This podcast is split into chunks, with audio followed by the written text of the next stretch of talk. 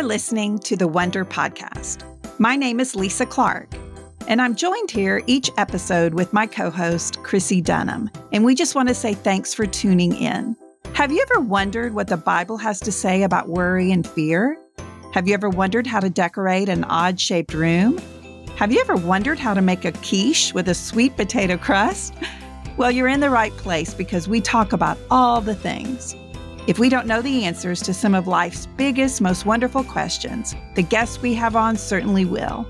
So thanks for tuning in to this episode of The Wonder Podcast.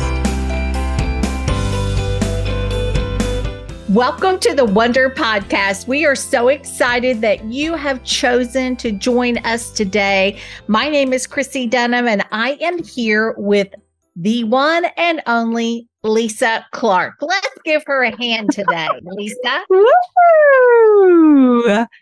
How are we doing? Well, we're doing great. The question is, how are you? I am great. You know, in April, we had our little Bray Judah being born, Bray Judah Russell. So Caroline and Brent had their fourth little boy, our seventh grandchild. Unbelievable. Yeah. And crazy. And so crazy. I was there quite a bit of the month of April with them, either in Norman or had all the other three boys back here in Dallas with me, and super fun. And it's just been a wild ride, but here we are in May, and just, you know, summer's upon us. I mean, summer is right around the corner. Yes. All right. Well, don't want to waste a lot of time because we have to get to it, Lisa. We are continuing our study in the Book of Esther, and today we're going to cover chapters 3 and 4. And why don't you do a quick little recap, Lisa? Okay, so recapping chapters 1 and 2, let me just cut to the chase. Chapter 1, Queen Vashti says, "No, I'm not coming to your party, King."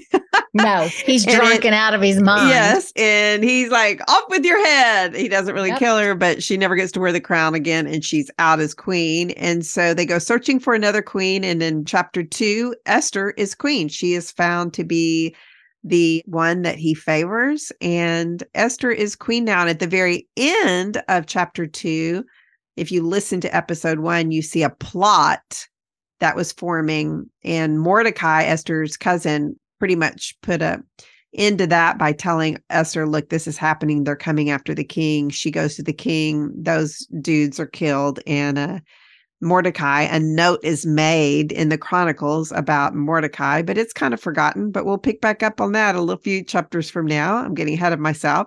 So here we are in 3 and 4. So let me read the nutshell real quick. Please chapter do. 3, Chrissy, and then you can kind of dive into chapter 3 for us. Esther was made queen of Persia. All appeared well, but offstage, a plot was developing, one that would annihilate the Jews within the Persian Empire. Driven by pride and anger, Haman, the Agagite, used his influence and position in the imperial court to secure a genocidal decree. So what's happening here? Tell us. So Haman is one evil dude. Really? Let's just start there. Exactly. And as I read through this chapter, I was reminded of two things: that Satan is always alive and well and has chosen people to represent him. And the second thing is that God is sovereign, and no matter what, his plan is going to override the enemy every single time. Yes. So as you hear these things, know that there's victory every single time. So basically what happened is Haman has been given an honorary position, even though Mordecai is the one that told what was going on.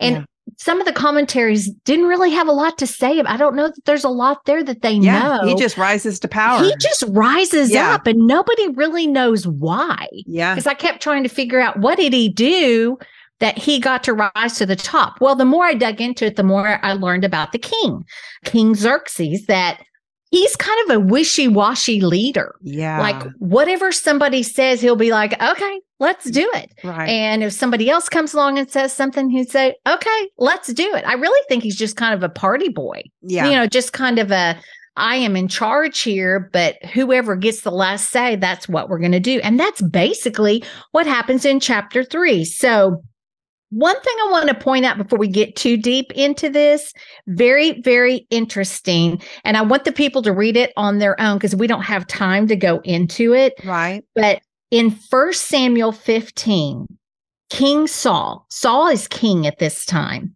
And the Lord tells him that he needs to kill out a group of people led by King who? Agagite. Mm-hmm. Okay. So he says, you need to wipe these people out because they're evil. Saul does not do it. He takes part of them out, not all of them. So ladies and gentlemen, what is happening in this chapter is the result of not being obedient to God, that these people are still around. They are still evil. And if Saul would have done what the Lord asked him to do, we wouldn't be even discussing this story. Well, thank goodness David was obedient and he killed off all the Amalekites. That's right. Eventually. That's right. But, eventually. Yeah. But Agag was... not a good person. No, not a good king. And so Haman is from that line. Right. So that is where this evil comes from. Yeah. Is Haman is just part of his tribe and part of who he is. Also, it goes back to Esau. It goes all the way back into Esau because he's a part of that tribe. That's right. So it's years and years and years. So just remember that choices that you make that are disobedient to what the Lord asks you to do can affect people hundreds of years down the road. When they talk about generational sin, this is a perfect example. We wouldn't even be discussing this if Saul would have done what the Lord asked him to do.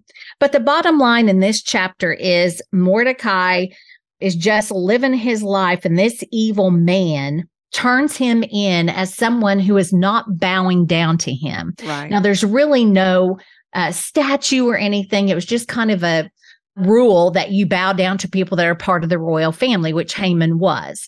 And so he never bowed down. And here's another interesting thing is it's in verse 4 at the very end. He says, therefore, they told Haman about it to see whether Mordecai's behavior would be tolerated, for he had told them he was a Jew. So Mordecai tells the people he's a Jew. What had he told Esther to do in the first part? Not tell that she's a Jew. Tell them you're a Jew. Yeah. And all of a sudden he's saying he is. Yeah. So they are out to get him, and not only him, but the Jews. Mm-hmm. And they decide that they want to start doing this during Passover. Mm-hmm. So how rude is that to the Jewish people that during Passover, they've decided we're going to come up with this edict and I'm going to talk to the king about it. We're not going to destroy the Jewish people until the 12th month, which means it's about 11 months that this is going to take place. They've got to get the news out. They've got to tell all the people in all the places, hey, if you're a Jew, you're going to die in 11 months. Right. How would you like to hear that? Not good. So he goes and talks to the king. The king says, yes, let's do it. The king didn't really ask any questions. Like a commentary said, it could have been that he thought it was just like 10 people. He didn't realize it was a whole group of people, a whole tribe of people. And so he's just like, yeah, here's my ring, because they had those signet rings. So he gave it to Haman and said, all you do is just stamp this on, tell the couriers to take it out, which you have to remember, it takes time for the couriers to get the message to him. So these messages are delivered to everybody during Passover, which is so rude. And then other days saying, hey, in 11 months, we're killing. If you're a Jew, you're going to be dead. I don't care if you're a woman, a child, no matter what, you are going to die. At the very end of the chapter, there is the last verse that's very interesting. The couriers went out, spurred on by the king's command, and the edict was issued in the citadel of Susa. The king and Haman sat down to drink, but the city of Susa was bewildered.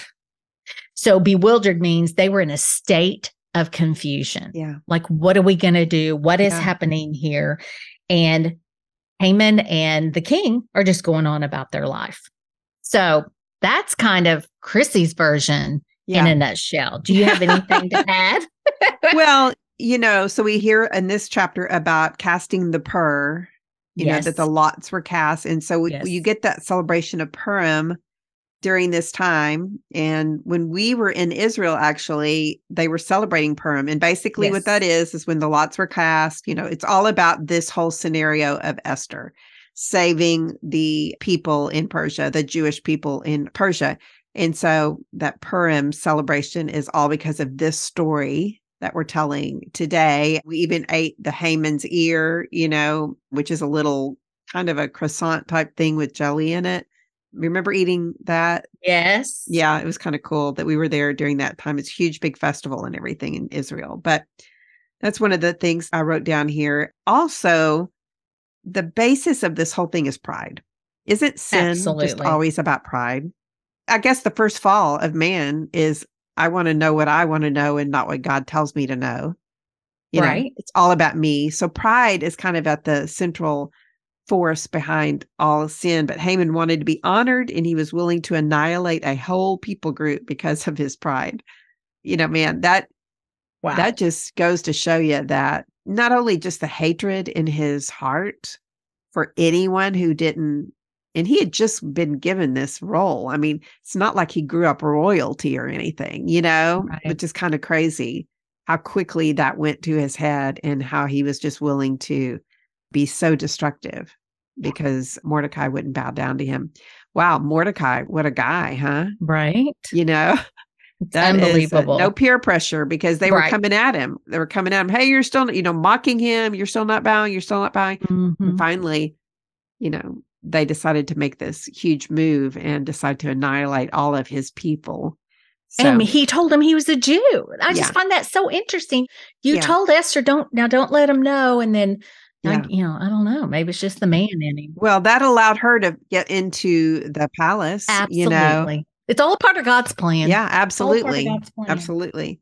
Okay. So then we get to chapter 4, and let me just read a nutshell from our study guide here, read about chapter 4, and then we'll dive into it. The date was set and irrevocable. So this was an irrevocable date that was set, the date you were talking about. The Jews were destined for destruction, but the promises of God to his people could not be swept away so easily by the plots of men. In the palace of the king was a woman who could make a difference. This is our Esther. Our queen. Okay. So Mordecai is getting word to Esther that, hey, you got to do something here. And so she finds out he's in sackcloth. And so she's like, I got to get him in here to talk to me face to face. She sends clothes for him through one of her eunuchs, which was one of her trusted advisors.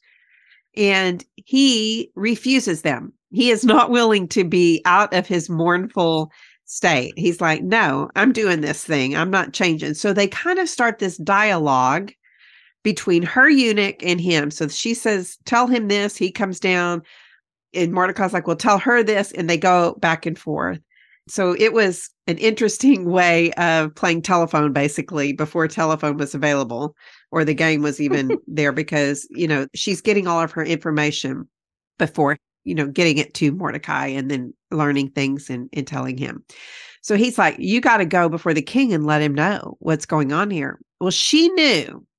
She had not only not been there in 30 days, he hadn't summoned her in 30 days, but she knew that if you weren't summoned and you just went before the king, it was automatic death. He had to basically release his golden scepter on you. He had to put the golden scepter down for you to be welcomed into his presence. And so she knew this. She knew this was law. And she was like, no, I mean, I'm going to die. And so he basically says, well, you're going to die one way or the other then, because you won't be exempt of this edict. Every Jew in this entity in Persia is going to die according to Haman's law here that your king has signified. And so she's like, okay. So he said, you're not safe in the palace. You will die too. So we get to our key verse, which is in chapter 4. And let's see here where I want to stop. I'm going to start at verse 12. So they told Mordecai Esther's words, and Mordecai told them to answer Esther, do not think in your heart that you will escape in the king's palace any more than all the other Jews. For if you remain completely silent at this time, because you're afraid to die, basically, relief and deliverance will arise for the Jews from another place. That shows Mordecai's level of faith. But you and your father's house will perish. But everybody's going to die. I mean, the Jews will go on, but your family is going to die, including me. Yet who knows whether you have come to the kingdom for such a time as this? This is our key verse, the verse that everybody knows. Then Esther told them to reply to Mordecai, go gather all the Jews who were present in Shushan, which is the citadel area, and fast for me, neither eat nor drink for 3 days, night or day. My maids and I will fast likewise, and so I will go to the king, which is against the law, and if I perish, I perish. Oh, the drama of it all. If I perish, wow, I perish. Wow, wow, wow. So Mordecai went his way and did according to all that Esther commanded him. And that is the end of chapter 4.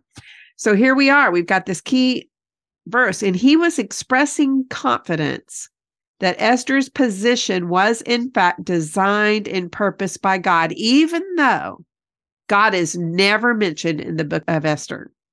Right. We see that God's divine sovereignty is mentioned here. Boom. You know, that's our mic drop moment of this. We see that God's sovereignty is mentioned here because Mordecai knew, look, you're there for a reason. This isn't all just happenstance. So we've got to trust in the Lord here to save our people. So she asked them, fast for me for 3 days, 3 nights. She would do the same. Her maids would do the same. And then after that, I'll go into the king and I'll take what is, you know, I'll just take what is it, because this is, like you said, I'm probably going to die one way or the other. So, I mean, we all know the verse, right? It's a popular verse. And for such a time as this. But it's the key verse, and that's the undercurrent of the sovereignty of God being mentioned there. That's right. I also love in verse 14 when he says, for if you remain silent at this time, relief and deliverance for the Jews will arise from another place. I love that about Mordecai, that he knew no matter what, God is going to save this group of people. Yeah. God is going to save them. Like you said, even though God is not mentioned, Mordecai knew, he knew that God had a plan for them. And this was not the end. That's right. This is not the end. That's right. I love it. I know. I love it. I think that I love their relationship because let's just be honest, family's difficult. Right. Some days. Yes. You'd already mentioned that he mentioned to her, don't mention your nationality. Right. And yet here he is at the city gate saying, I don't have to bow down to you. I'm a Jew. So all of this timing played into the role that she was given to save her people. That's right. And these family members, he was her cousin that was basically raised her because everybody else was dead. You know, it was so strategic. This relationship was so strategic from him, you know, gaining a place of authority there. Although it didn't come in very handy now, it will soon again. And it did really because as far as Haman was concerned, he did not know his relationship with Esther. Right. But which that's a secret. Yeah. But his authority came in to a place of just her being able to communicate with him like she was, because right there at the city gate. So her eunuch would just have to go out there, talk to him, and then go right back to her and spill the beans, you know. Which is still, what a sovereign God that every single detail was in his hands, and that Mordecai had that faith and trust in God that he's going to take care of us regardless, no matter what. Even if you're silent, he's going to take care of us, which I love. Living in today's times, you think of the church, how it's attacked. You think of Christians, how they're attacked. You think of all the horrible, horrible things that are going on in this world. Shootings every day somewhere. Doesn't matter if you're on vacation or if your child's in school. Everybody's kind of on high alert anymore. Right. You know, and it's scary, scary times. And so when you think of Esther and Mordecai, it was like just the two of them. And it was scary, scary times, but Mordecai was flying that flag that no matter what, he's going to get us through, which reminded me of of verses that a lot of people go to out of Romans 8:38 and 39. For I am convinced that neither death nor life, neither angels nor demons, neither present nor the future, not any powers, neither height nor depth nor anything else in all creation will be able to separate us from the love of God that is in Christ Jesus our Lord. That no matter what you're facing this day, it doesn't matter what it is, that nothing can keep you away from the power of God and the love of God, and that He is going to take care of you. And it goes back to that chapter 3, that the disobedience of a king hundreds of years prior was a part of this plan, but yet God still had His hand on their lives, and He was going to protect them. So we know the end of the story, but we haven't talked about the end of the story. Yeah. And it's just... We can't give it away. But I just want our listeners to know that God, I don't care what you're going through, if you will trust God with every detail, even though it seems so dark and it seems like God's never going to answer your prayer and that He's not taking care of you, I promise you, He is working during those dark days and those ugly words and the mean text or whatever it is that you're walking through. He works in the dark. He works when no one else is even thinking about your situation. And He puts all the pieces together for your good, and nothing can separate you. Amen. And I didn't even know you were going to say that, but that is the perfect transition into what I was going to share last. So, written in the side of a cellar in Cologne, Germany, by a Jew during the concentration camp era and all of that, when Jews were in hiding from the Nazis, was this. You might have heard this before, but I love it. I believe in the sun even when it is not shining. I believe in love when feeling it not. And I believe in God even when He is silent. And that's exactly what you're saying there, Chrissy. That's right. We don't see Him, we can trust Him. When we can't feel Him, we can trust Him. When we can't see Him, we can trust Him. We know He does not sleep, nor does He slumber, according to Psalms. So our God is at work at all times in these things when, just like you shared from the top, that when Saul was commanded to kill all of the Amalekites under King Agag, and he did not kill them all, here we find this descendant, Haman, doing his evil work. But God used him to save His people, and He used him to show His sovereignty and that He is at power, and He never forgets about a thing. Everything works out for our good and for His glory. Amen. When you're following Him and trusting Him in all of it. So it's pretty cool. In total obedience. Total obedience. Yeah. Yeah. That's where you want to be. Partial obedience is disobedience. Exactly. So. Partial obedience is disobedience. That's exactly. Right. Because we want our faith to grow. And when you're obedient, even when you can't understand it or you don't like the situation, that is a faith growing exercise. And that's how our faith grows, is by just seeing God's love and blessing in the obedience when we're obedient, when we don't even get it. I don't even understand what's happening here. That's right. But I'm going to trust You, Lord. I'm going to love You. I'm going to shout You from the mountaintops. I trust You here. So good stuff. Amen. Love it. So good. So you guys join us as we continue our journey in Esther, and we will see you next time. Thank you all so much for listening to this episode of The Wonder Podcast. We are thrilled that you've spent this time with us. Just want to say thank you. We also want to make sure you're aware that we have another podcast called Raising Sinners. It's on the Christian Parenting Network. And we would love for you to join us there too. If you've got kiddos or know someone who does, check us out at Raising Sinners, the podcast for parents. And lastly, Chrissy and I also want to just thank those of you who have been so generous to support our podcast ministry. If you're interested in doing that, we would love for you to go to ChrissyDunham.org and click on the party table. You can make any size donation, and all of those proceeds go to help us with our podcast ministry. So if you've done that before, we thank you. And if you'd like to check it out, please do. So God bless you, and thanks again for listening to this episode of The Wonder Podcast.